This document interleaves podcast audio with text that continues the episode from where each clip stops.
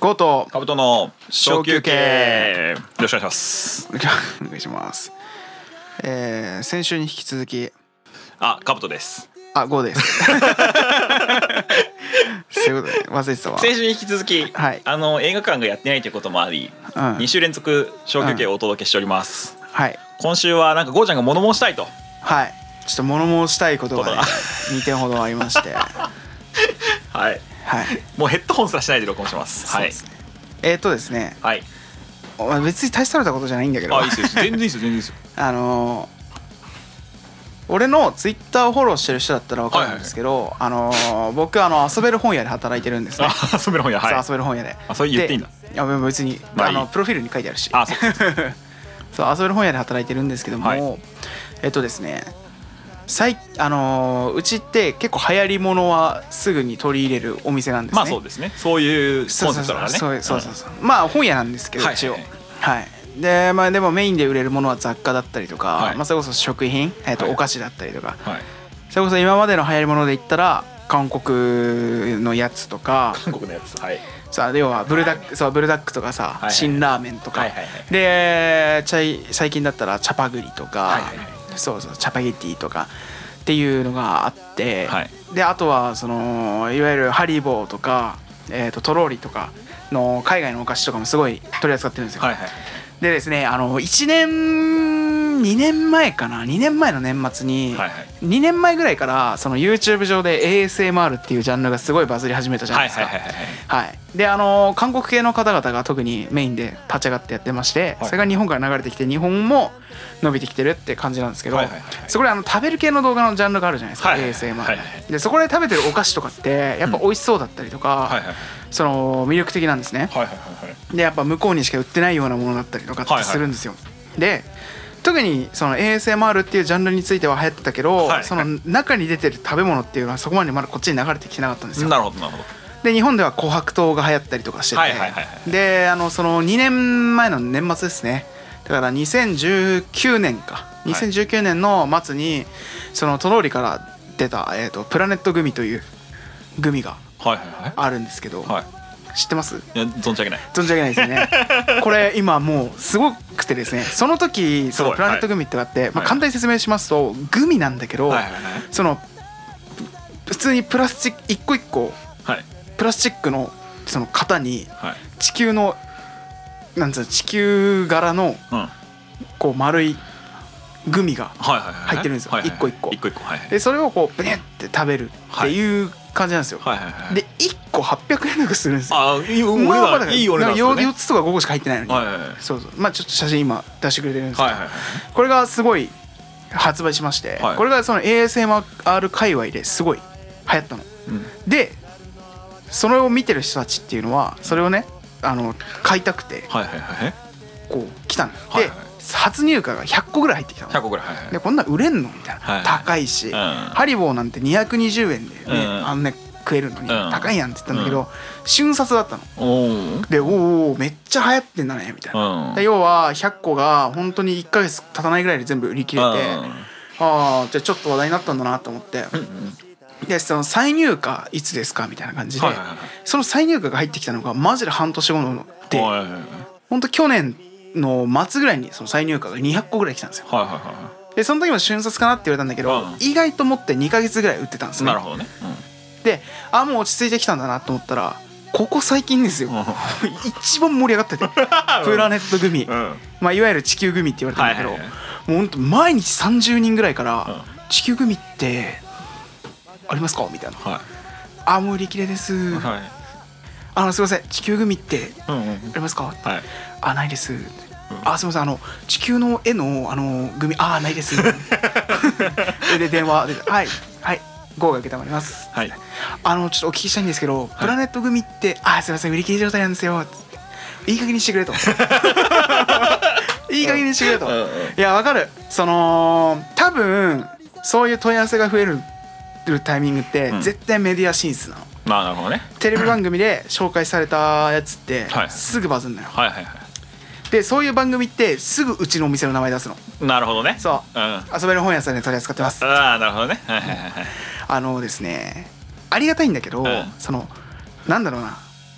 店員任せの情報収集の人がマジで多いなって思ってまして、まあこれはその地球グミに限らずなんだけど、そういえば先週の話したポケカンもそうです、はいはいはいそのなんかその商品がどれだけこの市場において価値があるものか、うん。でどれだけ希少価値が高いのかっていうのうんを知らずにうん。めちゃめちゃ当たり前のように買えると思って来てる人が多いんですよ。うん。下し要は下調べなしで来る、うん。でそれのイラつきをこっちに当ててくるんですよ。なるほどね。そう。えいつ入ってくるの？みたいな、うん。いやいやいや分かんないんですよ。で丁寧に説明してもああみたいな。うありがとう。の一言も言えばいいのにん。言わない人が多かったりとか、んなるほどねでこっちからしたら、うん。今すっごい盛り上がってんのよ、うん。それって、うん。だからすごい手に入んないの。調べれば分かんのよそれって、うん。っていうね人が多すぎるっていうのを物申したい。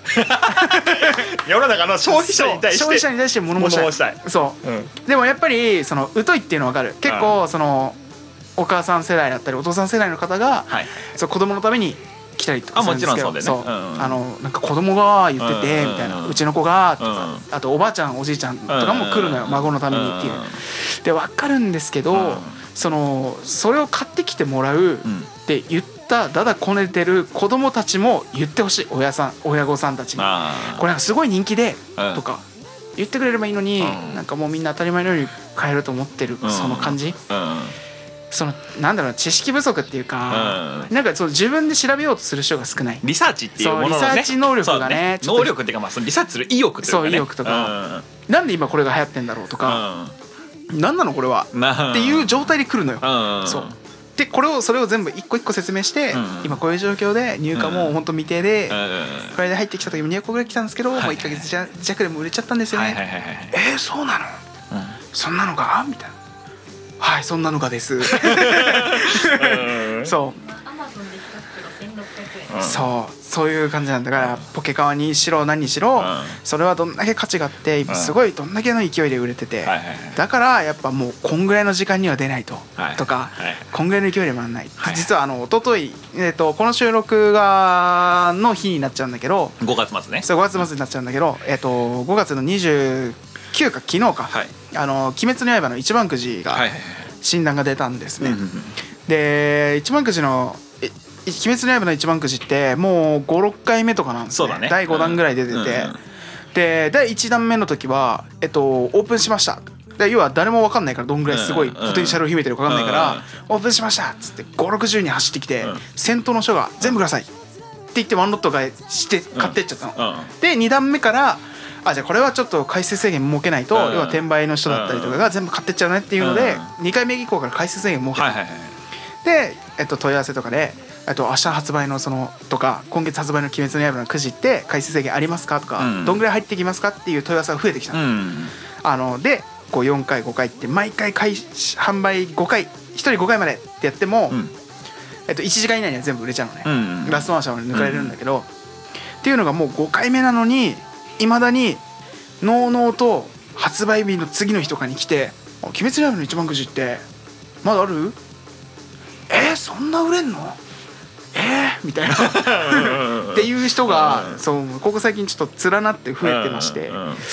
ちょっとまあコロナで家出れないからこそそういう情報収集能力とうん。かそうやっぱこういやニュースもそうです。世間の情勢とかも。まあまあもちろんね。そうそううそういうのにも目を向けて、うん。今どういうのが流行っててどういうことが起きててそれがどういうふうに問題になってるのかっていうのをちょっとあまりにも知らない人が多いなってあいうのにーなるほどね。ちょっと最近気づいてしまいまして。なるほどなるほど。それがちょっと俺のストレスになったんですよ。ああなるほどね。だから物申した。ああなるほどね。いやでこれってでもあのもう往々にしてもう一生続いてる問題であってそうなんだよね。これ我々じゃあガキの頃の話だとしてじゃあ多分当時で言うとベベイブレードとか、うん。まさにそうだと思うんだよね。子供たちがめちゃめちゃ欲しいって言ってる、うん。例えばあれたまたまさそのガストのお菓子コーナーうん。の入り口のところにさあのちょっとおもちゃ置いてあるとこあるじゃん。あのファミレスとかの。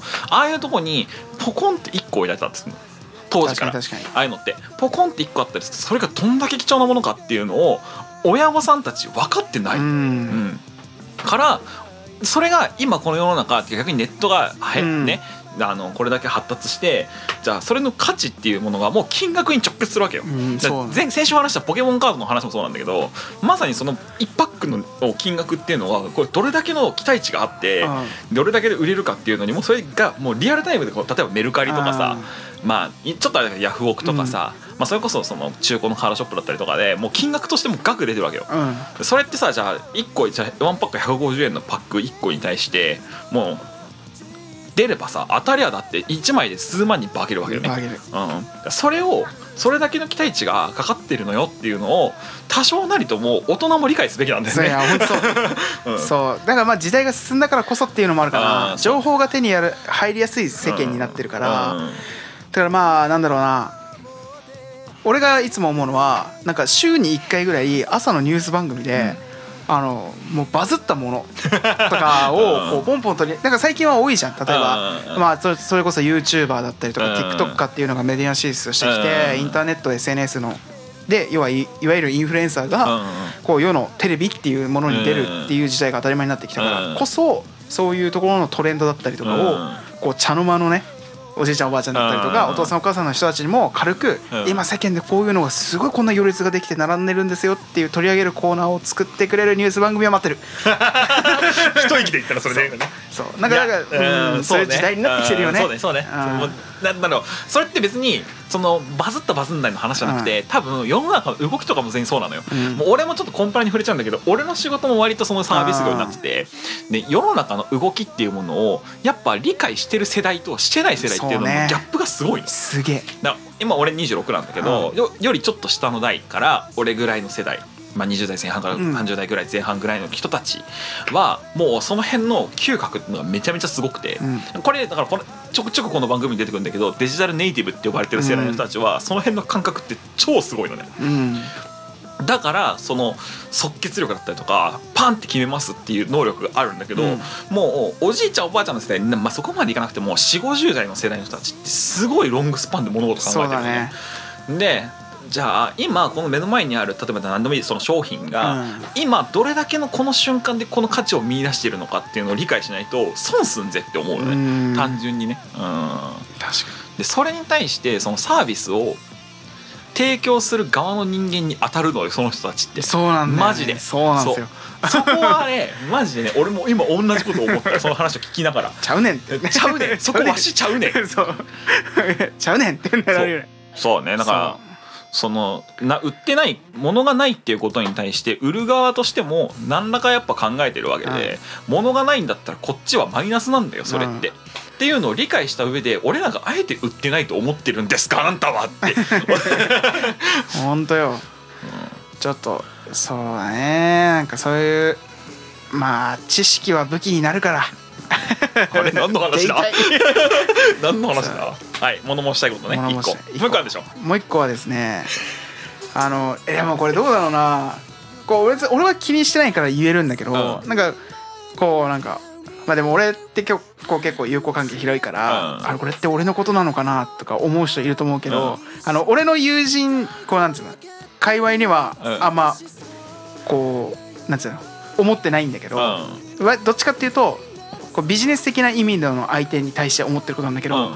あの LINE の返信遅い人なんなんって思っちゃうの俺。なるほどね。なんか別になんだろう。いや全然俺せっかちじゃないのよ、うん。全然送って1時間2時間とかは平気で待つしなんなら平日とかだった時に、うん。あじゃあ仕事してるしじゃあ多分昼ぐらいには休憩入るし昼休憩あるからその時にはまあちょっとまあ既読ぐらいはつくだろうみたいな、思うけどなんか平気で2日3日帰ってこない人とかっていんのよ。年上でもね、うん。そうそうそうなんかそれはお仕事絡みの話？お仕事絡みもそう。でもまあ俺もプライベートでもたまに思思うよ。なんか例えば一番俺は思うのはうん。グループ LINE ね、あーグループ LINE で反応しない人の気持ち俺は分かんないのよ正直ね。あだってなんだろう。言ってしまえばこう指揮取ってる人が、ーうん。じゃあこれでいいよねって言ってて「あいいよいいよいいよ」っていう中でガン無視決めてんのと一緒なの返信ないってことは。よくさその会社の LINE とかではう起こりがちなんだけどうん。例えば店長とかまあエリアマネージャー偉い人がはいこういうことがありました、うん。でこういうことがこういう案件がありますとか、こういうことが起きました、うん。報告です、んうん。ポンって。うん。既読がだけがつく、うん。で俺って結構「分かりました」っうん。て返信するタイプ、うん俺だけなのね基本。ああ そう。そうなんかそのなんだろうな。うん。別にロスじゃないじゃん人生において。うん。その LINE 一文分かりましたって打つだけでも、うん。で打つことによって要はう特にで上の世代の人たちっていうのは返事があるってイコールこの人は理解したっていう意味でうん。評価を得られるわけじゃん、うん。あちゃんとこの人はこの件について理解して返事をくれた、うん。あ意外とで頑張ってる子なんだなとかっていう風につながるかもしれないそのたった2秒の分打つだけで,、うん。でそれをしないのは何なんだろうなって。ででそのまあ返信不要とかって来た場合に関しては、まあ、全然返信しないのがいいと思うし。まあまあそれはね。返信しないのがマナーだかそうそう、らねん。なんかなんかなんだ俺のこの意見に関しては、しろよじゃなくて、うん。なんでしないのかなっていう疑問なの。疑問ね。なんかそのメリしないことに関してメリットはないし、うん。まあ、デメリットの方があるんじゃないかなって思ってしまう、ね。俺は、うん。あ要はこいつは話聞いてないんだなとか、え返信なきゃ進められなくないとか思ってる人もいるんじゃないのかなとか。あそうそうそう。っていうのかな。なんかそれは別にうんグループ LINE に関してはそれだしその返信がなん例えばどうでもいい内容だったらどうでもいい。なんだろう。うん、どうでもいい内容だったら別にどうでもいいんだけど、例えば今週まあ俺にありがちなのは撮影依頼なのよ。撮影俺カメラマンやってるんですけどその何月何日にこういう撮影したいです、うん。で1日後ぐらいにあい俺はその24時間以内にははい返すようにしてんの、うん。でこういうあありがとうございます。こういうふうに進めていくんでこうこうこうなんですけど。で2日とか余裕で空いて「あそうなんですか」って来て「まあまあまあまあ」ってで撮影日まであと3日とかのうん。時に重要なことが決まってなかったりするの。あ例えば時間だったりとうん。か場所だったり人数だったりとうん。かっていうのをこっちは聞いてどうするか進めないとまずいのにうん。帰ってこなかったりするの。はいその優先順位高めの内容についても返信遅い人ってやっぱ世の中にはいるのよ。あそれはなぜなんだ いやわかる。くっそ忙しいとか、あのー仕事の時間がもうずっとバラバラで休憩ももらえませんとかだったらわかるんだけどでもそれって分からせるもんじゃなくて伝えるべきだと思うのね、うん。そうだったとしても、うん。例えば要は頼んできたのはそっちなわけじゃん。うん。で頼んだ側が「でも仕事遅いから返信遅れちゃうんだよな」って当たり前に思っててもこっちからしたらあなたは何をしてる人かも俺は知らないし、うんだったら最初に言ってくれ。俺からしたらうん。頼まれたのに返信くれないうん。ダメな依頼人だって思っちゃう。だうん。からそれも伝えない人もいっぱいいるし、うん。でなんかなんだかんだもう一日前にバーってきて、急にコンスタントに返信来るようになって、ああなんだなんだなんだみたいな、うん。ああもう決まってよかったとかっていうのめちゃめちゃあんだよやっぱり、うんなぜなんだっていう 話ですね。なぜだって話ね。ん。そう。それは難しいな。難しいよな。なんか難しい ことそのお仕事絡むに関してはクイックレスポンスっていうのは割と大事かもしれない。大事うん。でことプライベートにおいては割と俺その辺適当だわ。あー。でもさ それはさ分かってるじゃんなんだろうな。あそう相手の気心の問題だと思うんだよそうそうそうそれってね。うん。いや分かってよって思うとこあるけど。うん。だからいだからママンツ近いーマンとかだった近かったらいいのよそう。ダウンのことそう。そうマンツーマンとかだったら別にいいのよ、うん。俺もただ俺が一番ねうんって思うのはやっぱグループ LINE かな、うんグループ大多数の時にその人一人が一人が返信しないだけで俺これ進めていいのかな？とか。うんそうそう。とか俺がしててもしてない人がいたらなんか例えば主催が俺じゃなくてもうん。別の人が言ってて、俺は返信してしてない人がいたら、ん。俺なんでしてないんだろうな。しうんど大丈夫かな？とかって思っちゃう我々この主催する側じゃん？ね。どっちかっていうとね。そうもう主催する側的にも確かに。でもなんか主催し慣れてきた段階でそう。あのまあいっかってなる。そうなる。突っ切った方が早い。そう。なんかその話をその止める方が時間かかるしそうそうそう。切っちゃえって思っちゃうところはあるよね。それはなんかそこでなんか後から文句言われても知らんよっていう話になっちゃうからさ。まあ連絡してねって。そう。グループラインの時は連絡してねそう。だからさしない人の意見が欲しいななんでしないんだろうなっていう。俺じゃん。えでもさ割えでも全然俺カブトに対しては思ったことないな。まあでも仕事忙しいっていうのは知ってるし基本24時間以内には帰ってくるじゃん。あ24時間は？そう。だしあんまりその詰め詰めの時に連絡来ないっていうことに陥ったことはないから別に俺は困ってない。あそう。こっちは困ってない。い や俺は困ってない。俺結構 LINE グループで返信来なかったら煽るけどねうん。だからねそのどう思う？ものにそうものによる。そううんものによる。あのだからお仕事でグループラインを使うっていうこと自体に俺はそもそもささ賛成じゃないのはそう。まあまあね。そね例えばそれが遊びに行くってとこだっったりとかすると全員が足並み揃えなきゃいけないってなった時に、えっと、欲しいレスポンスと欲しあの別に欲しくないレスポンスっていうのはあるから、うん。そこはでも切り替えなきゃダメだね。そうそれ今の話で多分それは我々も反省すべき点だと思う、うん。でも俺結構欲しい時は疑問で聞くあそうあそう疑問的、うん疑問で聞かれてるのと、うん。そうそうそうそう。なん広告系は困るそうね。そう疑問で聞いてんのに返してこない人だな。問題点は。そう問題点。そこ だ。疑問で聞いてんのに返してこねえ。今の話で言うと 疑問で聞いてっても返してこねえやつが一定数いるわけだよそう一定数いるのだからそいつらをどうこうそう。俺ら天中していくかっていう。そうだね。まあでも物申したい話でもうねこれこんだけ言ってるんで。あ本当だ。めちゃめちゃ言ってるかなり言ってますねまあそうね難しいとこだなそれな。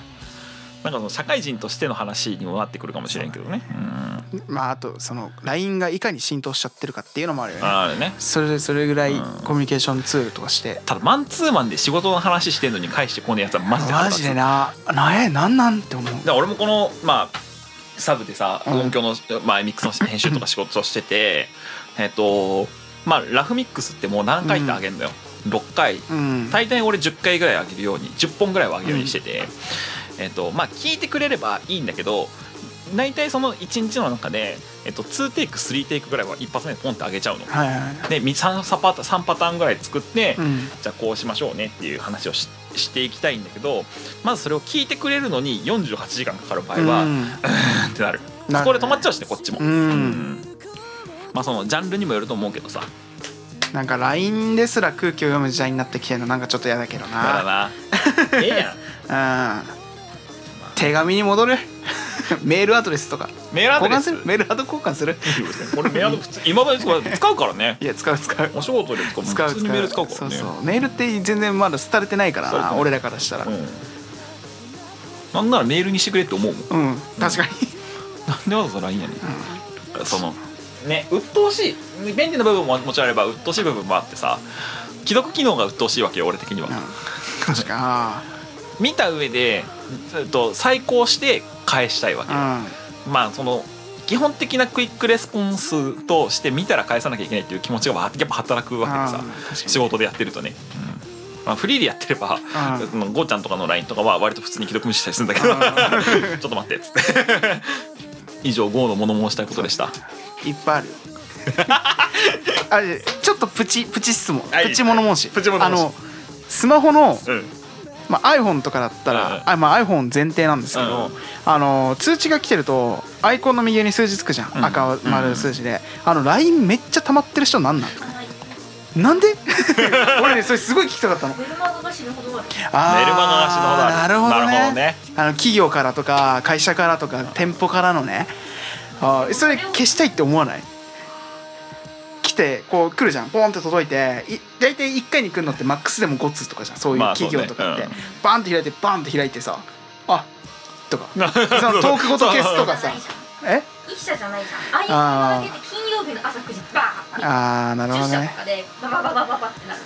もうそれ見てると、読まなくていいやつブロックしたらよくないと思わんうえでもブロックできないのあるじゃん。会員系とかがあるから。やミュートしたらいいやんあだからミュートしてるミュートしてるから。ああー俺ね瞬殺しちゃうんだよね。俺瞬殺する、うん、俺絶対一個も食べたくないの。俺も一個も食べたくない。もう俺だからあれの赤い丸に数字書いてるやつ見つけたら俺俺もそうすぐ見てすぐ消す。うっとうしいってなる。そう。お前俺のこの金星の取れたフォーム画面を。汚すな。で なんかさなんかその例えばさ TikTok とか、うん。YouTube とかで、うん。その携帯のさ、うん。要はスクリーンショット機能を使って投稿してる人とかだったらさ、なんかそのトーク画面が一瞬映ったりとかでさ、うん。赤丸数字めっちゃ溜まってるやつおる時俺ちょっとイラッとする えなこれいや別に個人で貯めてるとかだったら分かるうんうんうんそう世に見せてる写真とこうものに対して、うん。それ消した方がえよくない？いやみたいなさ。行くやつだって4000何ぼとか言そうってるやつ。そうそうそうなんするじゃんみたいなさ。あれなんだよね。そのメールからスタートしてる。一社ずつ解約してこいよ。あこれ見てないな。俺見てないな。でで多分日に日にちょっとずつ減ってくる。くるのが。えでも増えてくる。一番。一番盛り上がった。てかって感じっすかね、うん最近のね。俺ね結構ね iPhone のねホーム画面マジ全員に見せてもいいぐらい超綺麗あ俺も全然見せる見せれる。俺もうこのここまでまとめるからうん。これしかない。俺も見せたいちょっと。そう。全然あるもんね。なんかなんかさそのまとめる機能つかない人いるじゃんアプリを全部入ってきた順でバーって展開してる人。あ私1ページで全部そうもう本当にいやいや無料空所かよって思うもん俺。なんで展開し今続ける？ちょっとお仕事がちょっと溜まってるけどここあいいね。これぐらいの感じだよね。血液型とかもあんのかな？血液型？そうでも俺さちょっとじゃあこいやいいよいいよ。れちょっと第2弾に持でってって多分ねですか？俺あじゃあ次もどうか今回ちょっと一旦締めます。こんな感じで毎週水曜日にあの更新しておりますのでよかったら皆さん遊びに来てくださ、はい。い。チャンネル登録いいねもよろしくね。え ーえっと 概要欄にメールアドレスが載待っててるよ。メッセージ待ってるよ。はいじゃあそれでは皆さんまた次回。アディオス